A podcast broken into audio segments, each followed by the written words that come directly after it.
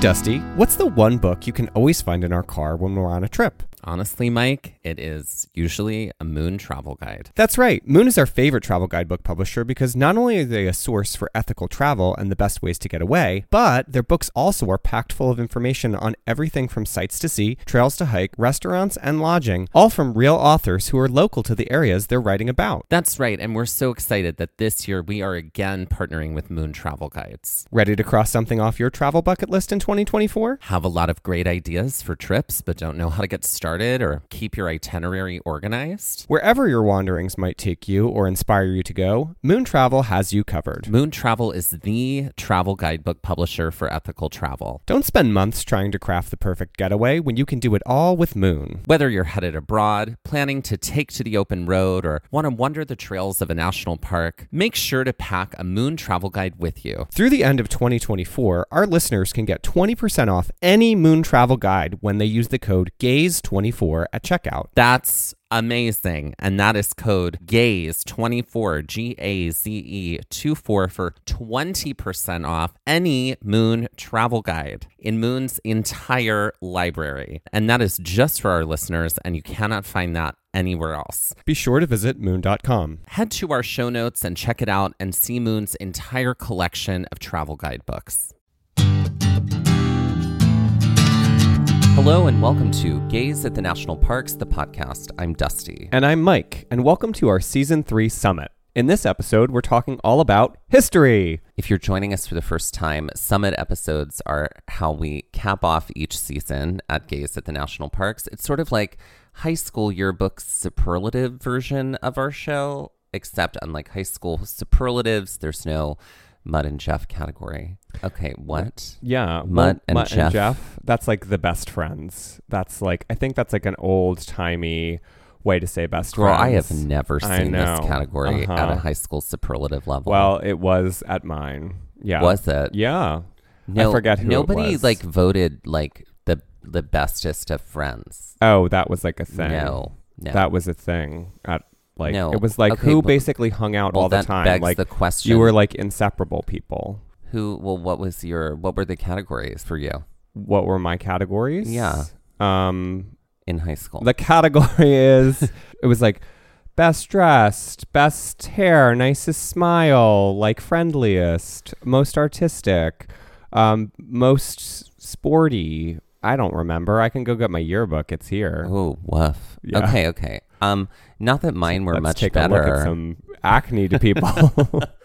Not that mine were much better. Right. Um, but I think they were like um, uh, friendliest, hmm funniest, hmm um, most likely Also to succeed. most likely to succeed. Most talented. Oh, that was definitely one. Most school spirit. Oh yeah, most spirited. hmm Yeah, I guess that was that. Yeah, I mean, I'm sure there are more that we're just not thinking about because you know we went to high school back in like 1682. So Right, yeah, right. When high school was just being s- invented Mm, right, exactly. the first time. one room Um, schoolhouse. Were you voted any of those superlatives? I was most creative Oh, look or at most you. artistic, and I know that you were the witchiest. right, precisely. you, I believe, were most school spirited, and I believe also best dancer. Yes, and funniest. Right, right, right. Um, yeah, I was voted most spirited because um, one of my best friends at the time, Stephanie, and I would dress like the Spartan cheerleaders from Mhm. Saturday Night Live, Mhm. and then the cheerleaders on Friday during pep rallies would give us. They just gave us time. We were like, "Hey, we want to put a routine together, like the Spartan cheerleaders. Could we have some time?" And they were like, "Yeah." And they did. We Mhm. did it in front of everybody. So I believe that all of those categories were voted on in one lump from Yes. that routine. It was like, oh, let's check these boxes. He's funny. Gay. He's he can dance. Gay. And he's got a lot of spirit. Yeah, sure. There you go. All three. Getting back to our, our actual episode, each of the summit episodes examines the parks in the season through its own particular lens. Let's take a moment to remember which parks we visited this season. Mesa Verde in Colorado, Great Sand Dunes, also in Colorado, Joshua Tree in California, Petrified Forest in Arizona, Grand Canyon in Arizona, Acadia in Maine, Catoctin Mountain in Maryland, and Gettysburg National Military Park in Pennsylvania. Each of the summit episodes on these parks examines the parks of the past season through its own particular lens. Our summit on visitorship examined crowdedness, accessibility, location to civilization, and a whole manner of things you might be curious about when you are visiting one of these parks. Our summit on wildlife explores the delicate ecosystems of these parks and the lands that surround them through the lens of their flora and fauna. And our hiking trail summit pits trail against trail in a battle royale for ultimate NPS hiking trail. Sort of, not really, but you get the idea. That's right. If you've listened to our other summits this season, you sort of know the ropes and are prepared for what's in store. Or are you? In order to shake things up a little bit and make the history of these parks a little spicier, I've devised three rounds of trivia. Trivia. Act trivia. I've dev- oh my God! Welcome to the stage, Act Trivia Yogurt. add her to the she's list. she's um, yeah, she is also a questions queen. Questions queen. anyway, I've devised three rounds of trivia just for you. Each category relates to the history of the parks we visited this season in some way, whether it be some current news, history of the park, or in some way relate to the indigenous people who originally called these lands their home. With each correct answer, we'll dive a little deeper into that story so you can learn a little bit more about the park. Are you ready? yes. Here are our categories. The first is Newsflash. Newsflash is all about the current events within the parks, but also those whose impact goes just beyond a fleeting moment. These events have happened sometime over the last 12 months. For those of you listening to this episode in the future, that's from May 2020 to May 2021. The second category is Blast from the Past. Blast from the Past deals with direct history of the parks and relates to important events, people, or places and their impact on one of the parks from this season.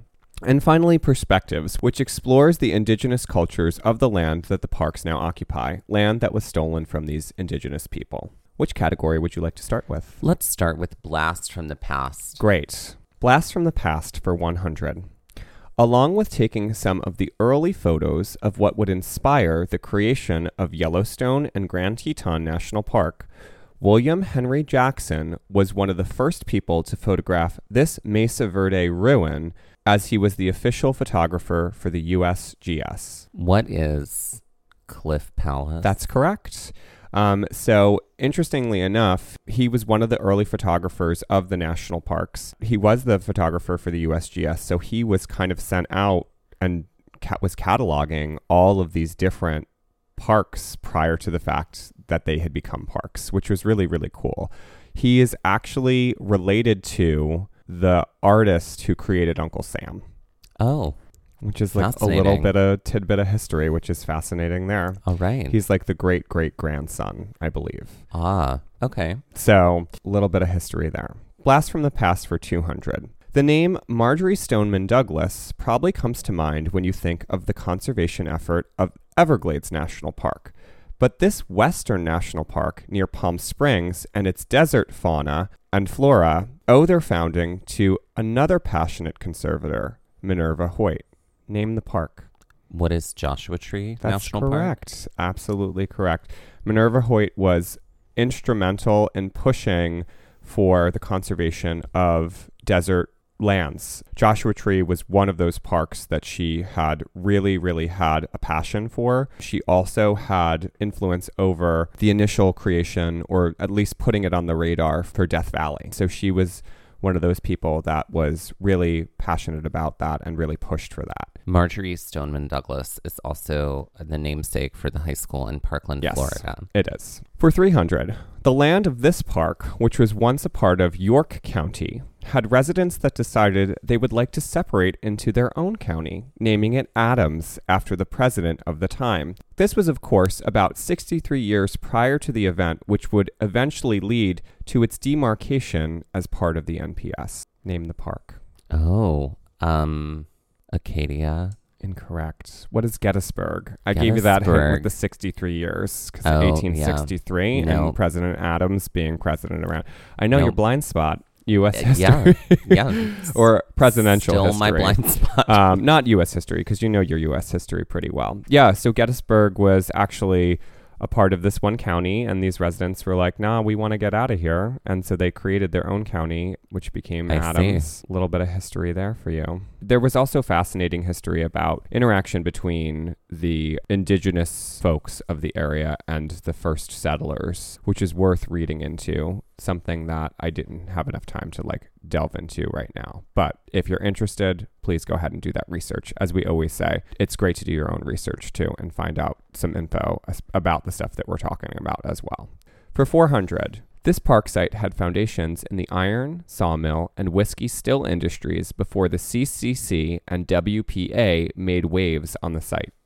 What is Catoctin Mountain? That's absolutely correct. Yeah, Catoctin Mountain had a lot of industry that went through it, and there were a lot of resources that came from it, including resources in the long distant past, um, which we'll talk about a little bit later. And finally, for 500, while efforts had been made in the late 1890s to create a new national park in this space, this park was first a national monument in 1906, the same year that Mesa Verde became a national park. And even though the quote kingmaker of the NPS, John Muir, had explored this park in the early 1900s, it wouldn't receive official park status until the 1960s, despite the historic route that passed near and through it. what is Grand Canyon? Incorrect. Oh, what is Petrified Forest? That's correct. Historic Route 66 was the route that kind of passes through and near it. Right. Um, there's also a lot of very interesting history to the Painted Desert Inn, which is right there in Painted Desert National Monument, which those sites are basically essentially managed together because they hug one another. Um, this is also a great site that you could definitely see basically everything in a day um, and definitely worth doing. yes. Yes. Most definitely. What category would you like to go to next? Let's We've go got to- Blast from the Past and Perspectives. Let's go to perspectives. And I'm sorry, we have Newsflash and Perspectives. Let's go to perspectives. Great. Perspectives. For 100, these subterranean structures found at Mesa Verde, as well as a variety of other sites which were believed to have been developed from earlier pit houses, are often cited as places for ceremonial, political, community, or familial meetings. What are kivas? That's correct, a kiva. Um, we talk all about the kind of structure and history of Mesa Verde and the architecture there in our third episode on Mesa Verde, which is all about our tour of Cliff Palace. Our park guide, when we were viewing Cliff Palace, talked a lot about the multiple uses of kivas and that they really did go beyond just ceremonial purposes, which oftentimes they're painted as just a ceremonial space.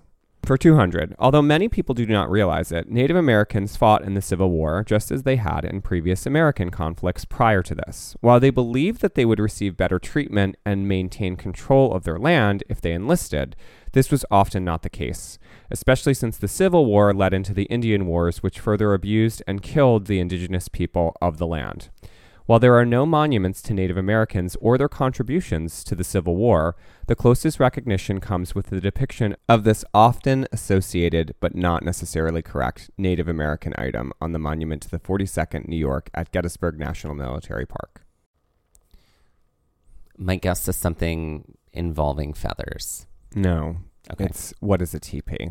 I see. So, unfortunately, you know, that's uh, what often becomes a commonplace thought or symbol when one thinks of Native American housing, Well, but it's not that has very- become right. It has become right, not not even though it very correct. N- no. No. No. Yes, some some. Oh, sure, yes, some, but not all. the various indigenous tribes of this land we also call America didn't necessarily use teepees. No, not at all. Lots of different styles. Of Lots homes. of different Mhm. styles of homes. Exactly. Just like there have always been lots of different styles of homes. Exactly. For 300, the Navajo people, or Diné, revere Blanca Peak, or Mount Blanca, which is just north of this granular national park, as one of their four sacred mountains, knowing it as White Shell Mountain or Sisnaajiní. What is Great Sand Dunes National Park? That's absolutely correct. So this was really fascinating information. The Diné people believe that um, there were four sacred stones that were used to create the mountains in the north, south, east, and west. This is like creation myth story, and it's really fascinating to look into. Essentially, at the very bare bones of the story, the gods of this plane, which is the shimmering realm, created four sacred mountains in the north, south, east, and west using different material. And white shell was used to create Mount Blanca, um, which is right near Great Sand Dunes. It's a great history to look into, um, and it's an interesting story that I suggest that you do a little bit more of your own research on. Great. For 400, this park site was one that was used to mine for rhyolite, which was a valued material for making tools in the Archaic period. No permanent year round residences of indigenous people were believed to have been within the boundaries of this park site, but rather temporary base camps. Rhyolite was important in trade and a valued material. Traces of these tools have been found as far as New York and coastal Virginia. Can you name the park site? What is Catoctin Mountain? That's correct. I sort of hinted at this in our last clue. So, this is interesting, again, history of how the land of Catoctin Mountain was used for so many different things from the time of um, indigenous people using that space, not as necessarily a land which was permanently occupied, but one that was kind of had temporary residences that people would use to kind of mine for this stone. And then eventually, obviously, as settlers came, it was used for all of those other industries as well. Our last question here for 500. Um, while the Anasazi are some of the first recognized indigenous people to occupy this land, it is the Havalupai and the Havasupai who occupied the land when the white settlers arrived. Between combat with and relocation by the U.S. government, both of these tribes ended up near this parkland they originally occupied.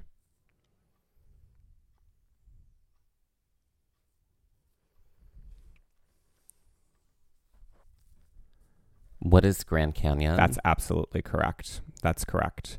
Um, so yes, and those names, Havalupai and Havasupai, are still used within the canyon for trails and other things as well. So that leaves us with one final category, and that's newsflash. So this is Great, current events that have happened around the national parks within the last year. All right, for those of you listening, this is 2020, May of 2020 to May of 2021. Okay, for 100. This national park, established in 1906, was done so to help preserve the human structures within the park, including Spruce Tree House. Recently, it was honored with this distinction, the 100th park site to attain this, which recognizes the exceptional quality of the park's night sky. Please name the park and the distinction. what is Mesa Verde? Mhm. And it's um, part of the Dark Sky Society. That's correct. It's part of the International Dark Sky Park Society. So that recently happened. Um, I believe it was April of this year. Um, so that's a great distinction. We've been to a bunch of dark sky parks, haven't had the best of luck, of luck. Um, but maybe on our trip this summer, we will have some really good luck in a dark sky park. Yeah. I'm thinking probably Glacier is going to be Or or- Badlands. yeah, or Badlands. Oh, yeah. I'm looking forward to that. Okay.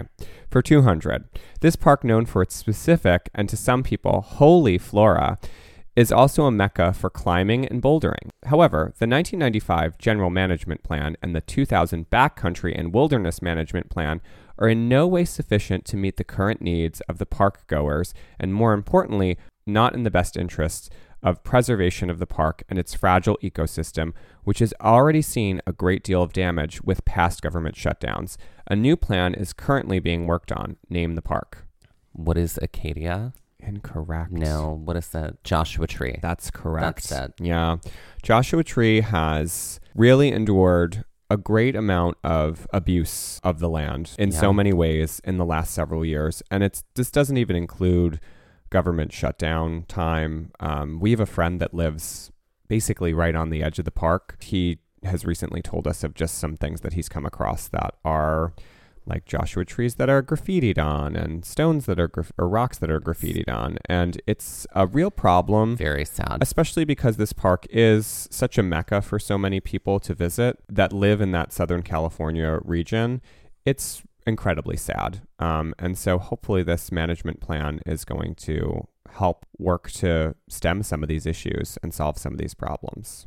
For 300, bingo, bango, this national park, which truly seems like a blast from the past, had a discovery of two new fossils in late 2020, which added to the rich tapestry of its land before time qualities. Name the park. What is petrified forest? That's absolutely correct. So, two new fossils which have been discovered in Petrified Forest National Park. Um, obviously, there's been a lot of discovery there in the past, um, but this adds to that rich history within the park already. For 400, this national park, which sees its fair share of visitors, has already piloted a program for reservation for two of its most popular locations within the park in the fall of 2020. One a beach whose surface is different from the rest of the rocky shoreline, and the other a mountain summit road whose name is also that of a car or the nickname of a very expensive healthcare plan. This reservation plan looks like it's here to stay. Name the park and the two locations within it that require permits. Okay, so it's what is Acadia? That's correct. and we're talking about Cadillac Mountain. That's correct. and also Yeah, I I don't know right now. Different from the rocky shoreline. It's Sand Beach. Oh, Sand Beach. Sandy. yes. So also, if you're traveling and you're headed to parks, Acadia is not the only park that has started to institute reservation systems for very popular sites. Um, we are headed to Glacier this summer. We had to reserve tickets to going to the Sun Road. Um, Well, if you're when you're hearing this, we will have already been to Glacier. that's right. We'll be there and back. there and done. So Yeah. um, it's a Hobbit's tale. Um, but anyway, take a look and see anytime you're going to a park if reservations are required, especially if you're headed there in a very busy time of year. You really may need to look in advance. We had to get our tickets for going to the Sun Road Yep. about a month out, right? It was about a month out. We were No, able it to was reserve. two months out. Oh, it was. It was 60 60 days. days. So um, be aware of that because those tickets can go quickly. The nice thing about going to the Sun Road is you are able to, they have some walk ups that you can do day of. Um, but that's also, you know, a potential crapshoot. So, yeah. And our final question of Newsflash. During the summer of 2020, I wrote 20. 202. During the summer of 2020, when many monuments were called into question, vandalized, or taken down, a monument in this park site appeared to be yet another. However, what had in fact occurred was the application of a biological cleaning solution which reacted when wetted from a passing rainstorm. Name, name the park. Bonus points if you can name the monument. Okay, what is Gettysburg? That is correct. And it's the is it the Robert E. Lee statue? It's not. It's not. It's the Arkansas Mon- Memorial. Okay. Um, and apparently, what had happened is so this is a biological agent that um, is used pretty widely with um, within park sites where there are sculptures or statuary or monuments um, to clean off lichen or mold or anything like that. And basically, it was sprayed. They realized that it reacted well um, with rain, so that the park s- staff all they needed to do was spray it, let a rainstorm pass if they knew one was coming, and that would kind of do the rest of the work for them. So it would like kind of like hasten their job. Um, and I guess people had walked by the monument previously to the rainstorm, then walked by again, and it looked like it had been damaged, but it was just the chemical reacting and doing its job. Oh, So people thought because it was a monument to a southern state that there was some it was being um it was being vandalized. vandalized. hmm Look at that. Look at that. And that's our histories episode. But we're not done. We got to talk about our drag queen for this episode. Great. Ladies and gentlemen, please welcome to the stage Page Count. Page count. Paige Count felt like a very appropriate queen for this Count. episode. hmm I think she's a vampire. Oh, Paige counts. Yeah, Count she's the Paige. count. I think she's a vampire. She's a vampire queen. She's a So- vam- vampira. Vampire. So does she have a very like Elvira sort of vibe No. going on? No? no. I think she's like a. You wouldn't know she was the vampire. Okay. Maybe she's like. Maybe she's like Gaga in Horror Story, and she doesn't bite; she cuts. Oh. She's got that finger. as long as Matthew Bomer is there, let's go. um, I okay. So she's the the countess, Paige Countess. Page Countess. I mean, could also be Oh. her name. Mm-hmm. Look at that. Mm-hmm. I like that. Yeah. That's fair, especially since vampires live a very long time. She feels Mhm. even more appropriate now because Yes. she's a history queen. Yes, exactly. She's seen it all. She's seen everything. She has seen it all. I do imagine I think her fashion is very much like the music video of Total Eclipse of the Heart. Very Oh. big, flowy, Oh, white, lots of wind. gigantic hair, wind, right? Okay. hmm I I I do appreciate that. and that. I think she does 80s music. oh, well, that was her favorite decade that she lived through. I think she lip syncs It Must Have Been Love. Oh, that's I'm, I'm thinking like It Must Have Been Love, but it's over now. Mhm. Is like her, like, her ballad for to all time. maybe it's like an act she does when she's like claiming claiming a vampire victim. Okay.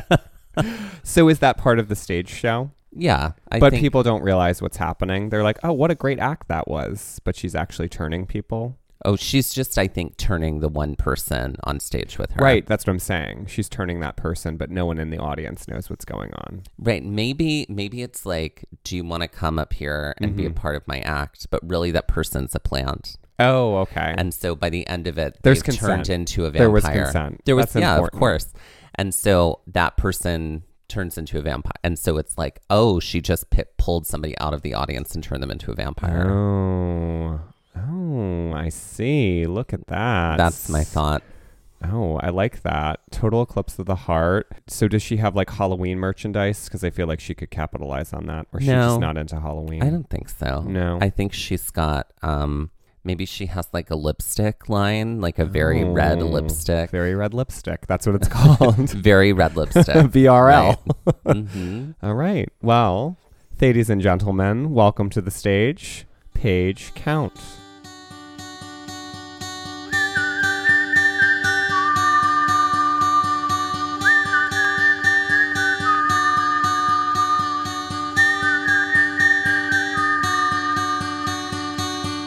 This has been the season three summit by Gaze at the National Parks, the podcast, and we're here to remind you to hike early and hike often, and that adventure is always out there. Gaze at the National Parks was created and hosted by us Dustin Ballard. and Michael Ryan. To see images from this episode, follow our Instagram at Gaze at the National Parks.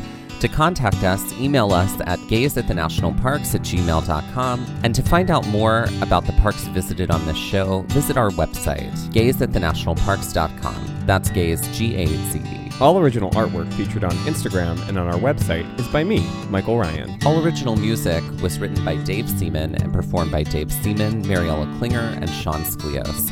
Our music producer is Skylar Fordgang. This episode was edited by me, Dustin Ballard. We would also like to acknowledge that while recording this episode that we are on the traditional and stolen lands of the Lenape people, also known as Ocean County, New Jersey.